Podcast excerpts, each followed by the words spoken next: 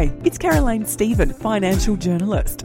Last week on the show, we had former rocket scientist and algorithmic trader Mr. Perry Kaufman from the Bahamas. And we talked a little about his time on the space program, how he was one of the guys who actually caused the Y2K bug. And we talked about his views on trend following in the markets. Today we pick up from where we left off and we discuss testing and defining your parameters. He also gives his top pieces of advice for new traders in the market and some of the secrets to his success, including the ridiculously early time that he gets up every single morning. We start the interview by talking about Perry's wife and her share trading career.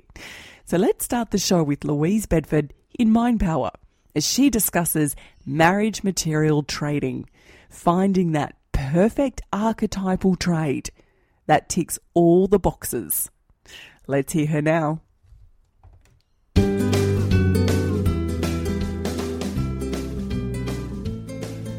My niece has recently become engaged, and it's such an exciting time. I chatted with her the other day and we talked about the importance of making a mature decision. I gave her some advice that my older sister gave to me. My sister said, before I got married, Make a list of all of the things that you are looking for in a particular partner and make sure that partner that you're thinking will be a lifetime partner has the majority of those things on that list. Simple advice, but certainly as a trader, this resonates. What we're talking about from a trading arena is to make sure that the instrument you buy is marriage material. We're looking to make sure that everything we want in a particular trade is represented by that new trade before we place our own money in it. So, do you have a checklist? Do you have an archetype? An archetype is the image of that perfect trade in every way, that marriage material trade, that one that has the exact qualities that you believe will lead to greatness. Now, if you do not have a trading archetype, then you need to develop one now. Go through your charts, find the ones that are absolute perfection and print them out. Keep them beside your trading computer. Compare your new opportunity with those charts that are marriage material. And if the new chart doesn't add up, if it's not marriage material, then keep looking. Don't just take a share because it's there. Make sure it fulfills your exacting rules before you decide to get involved with it.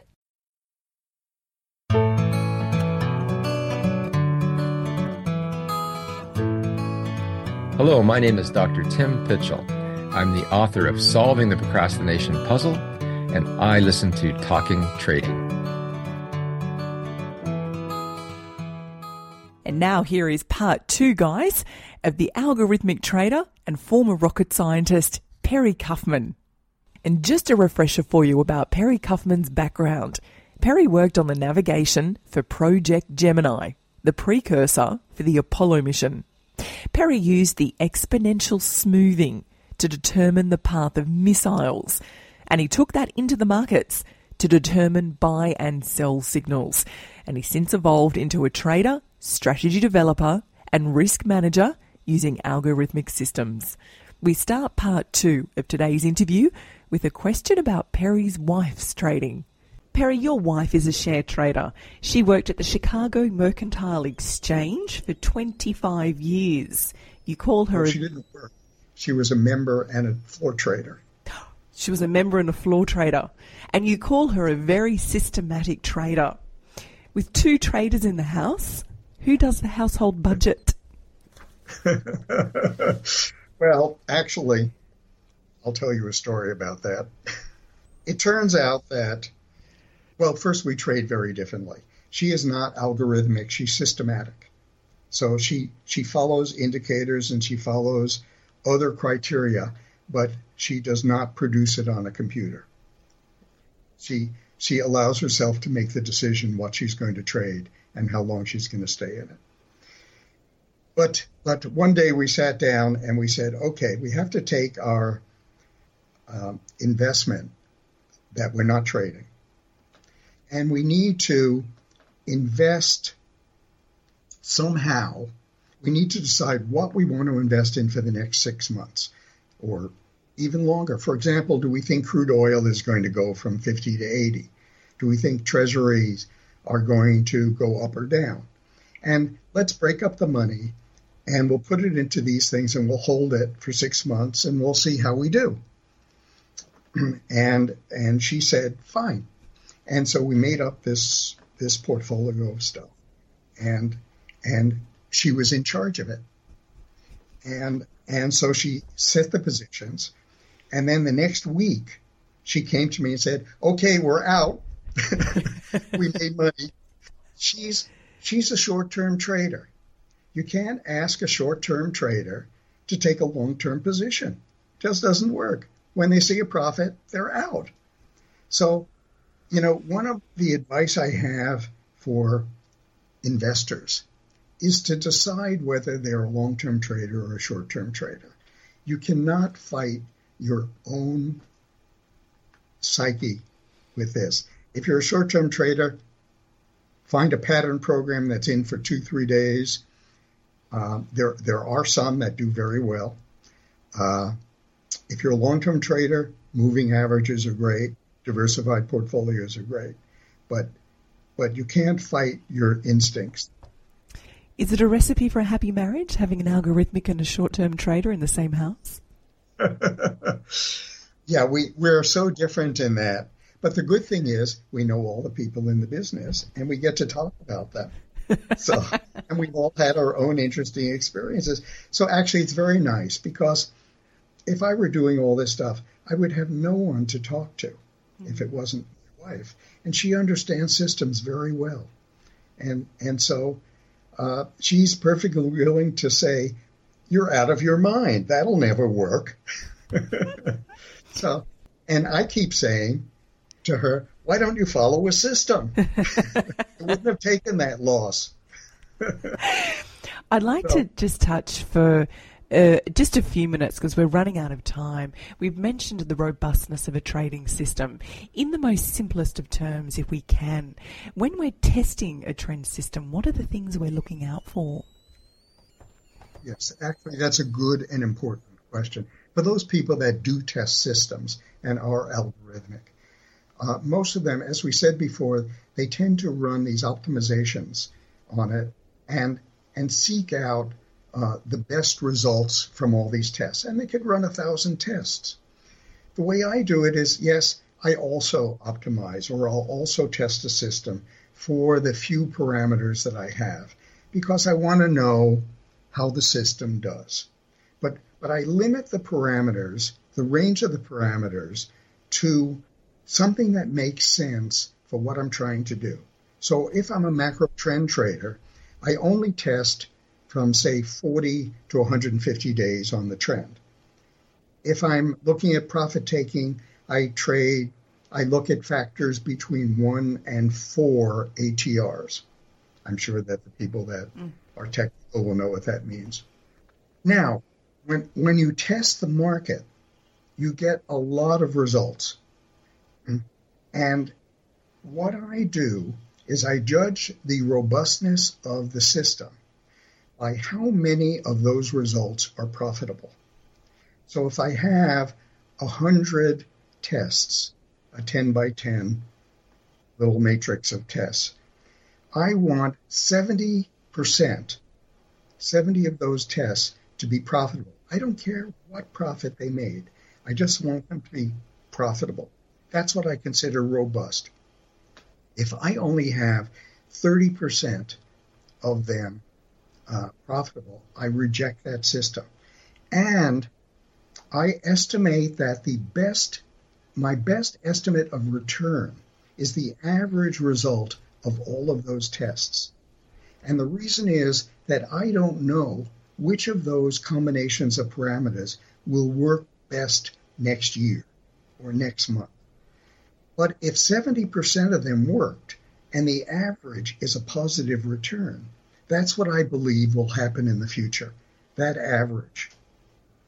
So that's what I consider a robust system, one that can have, when, when you predefine your parameters it should make money on 70% of all the tests.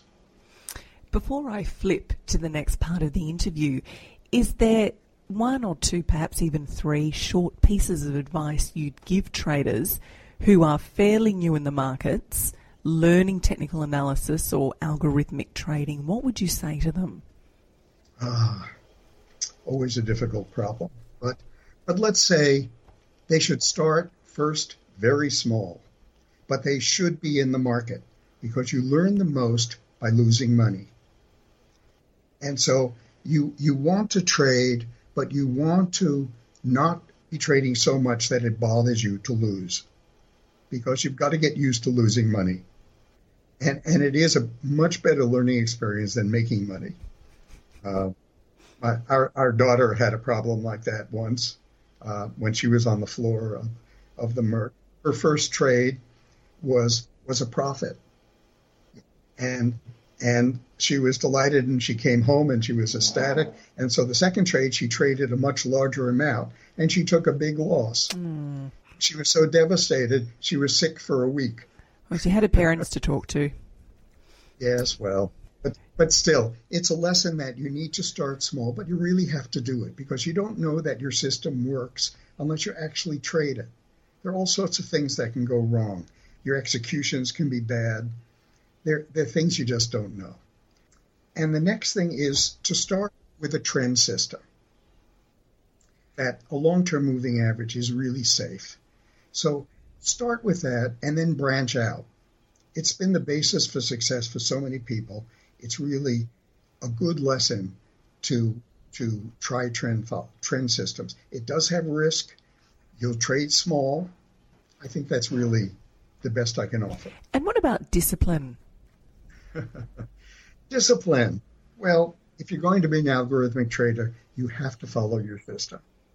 Uh, we will be tempted from time to time. I am tempted from time to time. Yes, when a stock opens up 10%, I say, okay, I'm out of here. And invariably, it I'm out and it closes up 15%. So I, I think when I net out all the playing around that I do, I'm not ahead. But by the end of the day, I'm back in the trend system and and usually a little smarter Perry, I'd like to ask some short personal questions. Not too personal, but just some brief personal questions. Are you open to that now that we've talked about the mechanics of trading? I'll, I'll tell you which ones I'm not. I, okay. You know, at, at my age, I don't care much. So ask away. Thank you.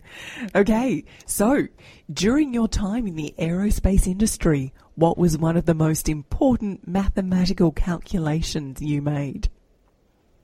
Well, you know, it's it's actually awfully technical. Uh, I'm just not sure that anyone will follow it, but but we had star trackers, uh, which were little devices that sat in the uh, uh, module that honed in on stars above a certain luminosity. That is, they had to be brighter than a certain amount and then we could find them. Um, and we had three of them, and we had to then triangulate where we were in space. Well, you asked. Mind boggling. Otherwise, you would have no clue where you were. And then you have to figure out well, if I'm here and I want to go there, uh, what are the coordinates and what speed do I have to go and how do I get there with the propulsion? It's pretty nitty stuff, but it, I wasn't the only one doing it. We had a team of people, and we had two teams doing the same work, so we could cross check each other. What was your greatest memory of that time? Oh, I think it was being at a launch. Was just so exciting. You know, I'm I was very young.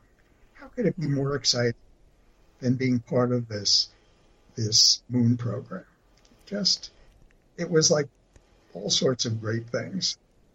Perry, what's the best advice you've ever been given? The best advice has nothing to do with this.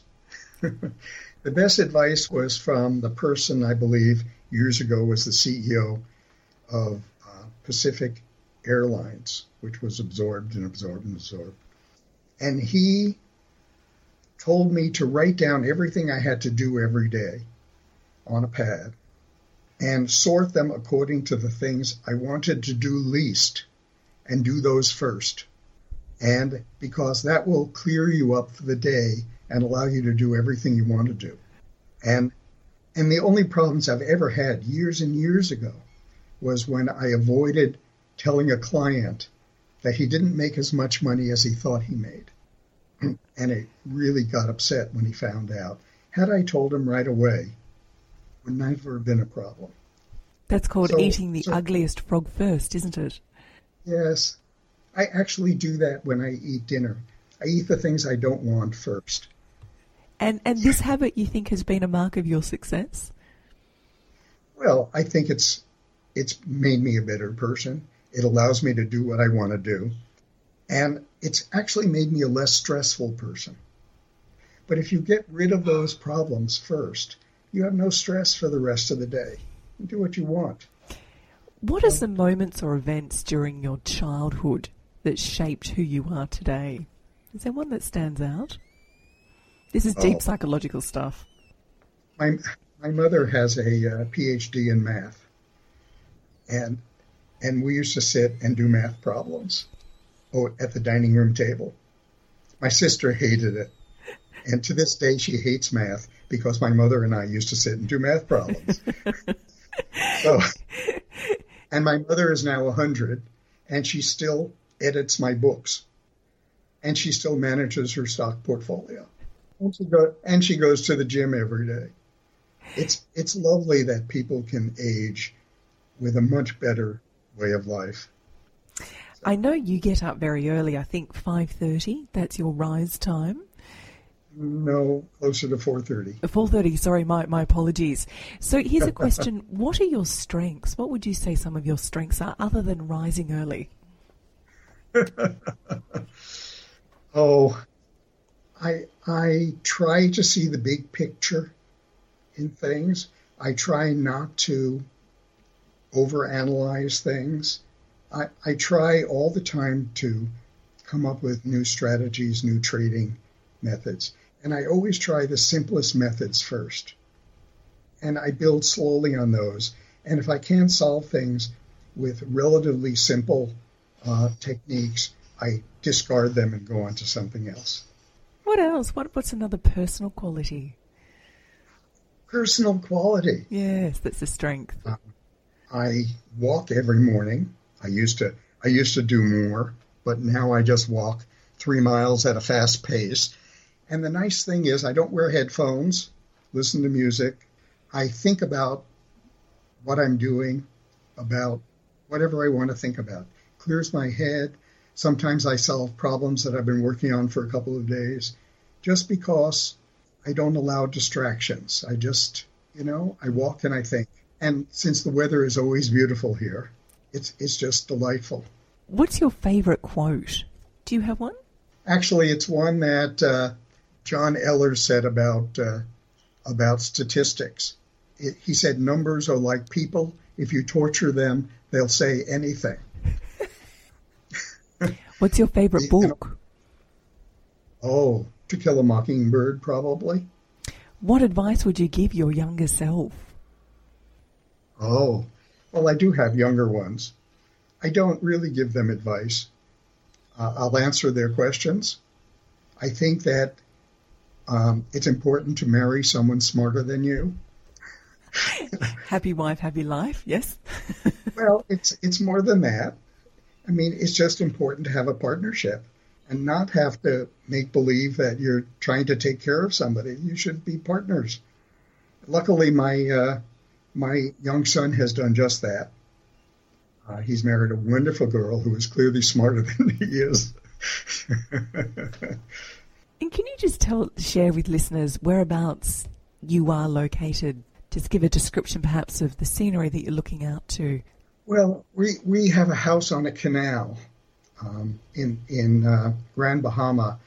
It's best not to be directly on the ocean because it can be very stormy with hurricanes, and uh, we have hurricane season. You don't. I don't know what you have down there. You have monsoon season further north. Not sure what you get. We're pretty mild down south. So we're on a fairly wide canal. We have docks with boats outside, and uh, and we get beautiful sunsets, which we're about to get now. Oh, Perry, and, and that's a perfect point to leave off this interview. Perry Kaufman, where can people go to find out more about you and your extraordinary work and some of the books that you've written? Well, I do have a website, kaufmansignals.com. It has some things on it. It also has reports that people can read, and they can find books by going to Amazon and typing in my name. They're also on the website, but and I think that's probably as good as you get. I think it's time for that umbrella in your drink now. Oh, overtime. Perry Kaufman, thank you so much for your time in the Bahamas and coming on to Talking Trading and talking with us. Okay, well, thank you very much, Caroline. It's been a pleasure. And guys, that's it for this week's episode of Talking Trading. Stay tuned for next week's episode with Mr. Chris Tate for a wrap of the markets after the federal election. And just before we go, here's a word from Louise Bedford. Make sure you're subscribed to this Talking Trading podcast on iTunes or Apple Podcast. It makes the world of difference to our ratings. And you know what else makes a difference? It means so much to us if you write us a review on iTunes or Apple Podcast. I love reading those reviews. It tells us what we're doing well and what we need to improve upon. So make sure you subscribe, tell a friend, give us a review, and then we'll keep on bringing you this high quality resource. We have produced hundreds of messages for you now in this show, so we are so happy that this podcast is scoring so highly. This community means the world to us, and I'm sure it does to you too. Have a great week. The views represented on Talking Trading are general in nature and do not take into account your objectives, financial situation, or needs. Before acting on any of the information, consider its appropriateness in regards to your own situation. Want to know the hottest sectors in the Aussie market? Now's your chance. Download my free Hot or Not special report from tradinggame.com.au slash hot or not. That website again tradinggame.com.au slash hot or not.